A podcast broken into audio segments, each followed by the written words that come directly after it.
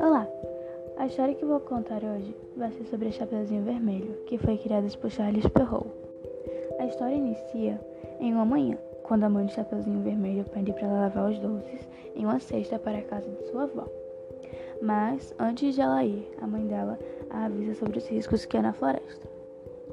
Quando o Chapeuzinho chega perto da floresta, ela encontra um lobo. E os dois começam a conversar. Depois de um tempo, o Chapeuzinho fala que tá tarde e que precisa ir para a casa da sua avó.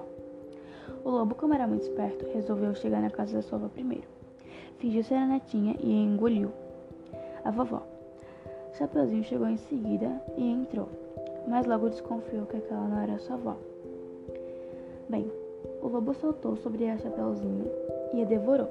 Depois entrou num sono profundo, mas na janela estava passando um caçador, que saltou à janela e foi até o lobo e abriu sua barriga enquanto ele estava dormindo e conseguiu salvar a vovó e a sua neta.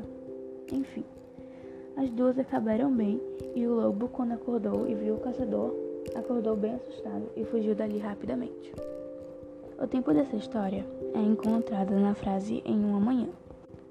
Já um enredo é quando a mãe do Chapeuzinho Vermelho manda ela visitar sua avó, que estava doente. O espaço é onde se passa a história, que foi na floresta e na casa da avó da menina. Já os principais personagens são o Chapeuzinho Vermelho, a sua avó, o lobo e o lenhador, que no caso é o caçador. E também há o narrador, que sou eu, pois desde pequena escuto essa história sendo transmitida de várias formas. Em filmes também, ela possui algumas características diferentes.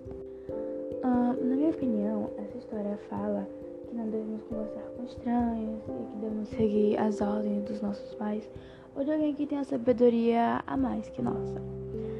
Pois pode acontecer o que aconteceu com o Chapeuzinho.